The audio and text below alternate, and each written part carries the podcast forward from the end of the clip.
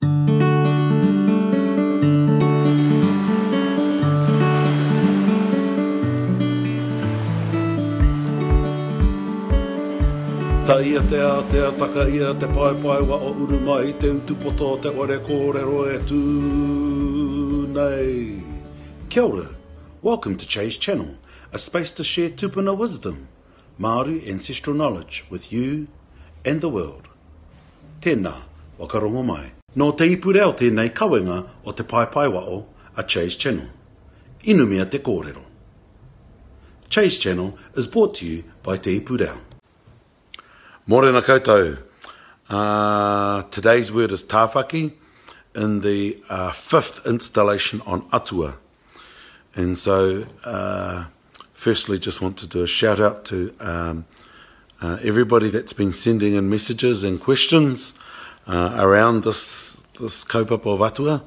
Uh, and there was a request around Tangaroa. I've already done uh, uh, some kōrero on Tangaroa, so check that out in the other parts uh, of this page.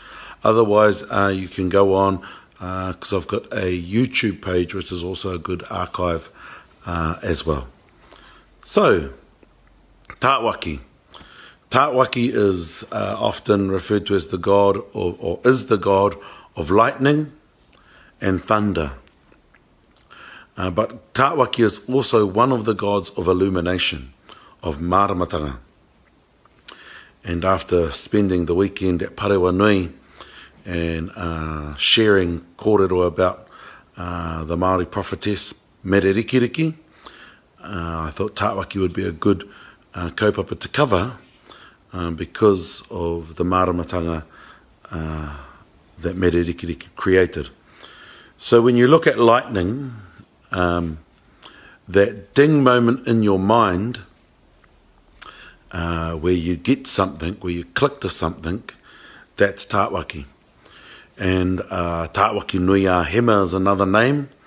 Uh, and Tatwaki is also, for many of the West Coast tribes, is the god that ascended the heavens to uh, fetch uh, the three baskets of knowledge and then handed them to, Ta- to Tane. Uh, other tribes will say that Tane climbed. Either way, uh, when it comes to knowledge and the illumination of knowledge or understanding of maramatanga, uh, that's why I refer to Tawaki as being the god of illumination. So, on that note, uh, just a quick overview about Tawaki. Uh, who, who ascended the heavens, Tātwaki, who provides inspirational thought. Uh, that's him. Uh, he is our tupuna, he is our atua, and through, through us, he ensures uh, that no thought is ever lost.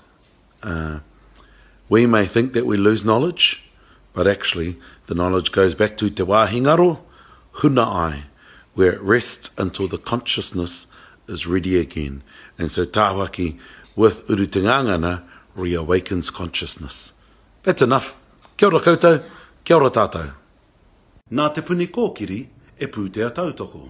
Made with support from Te Puni Kōkiri. Nā Puoro Jerome ngā reo puoro.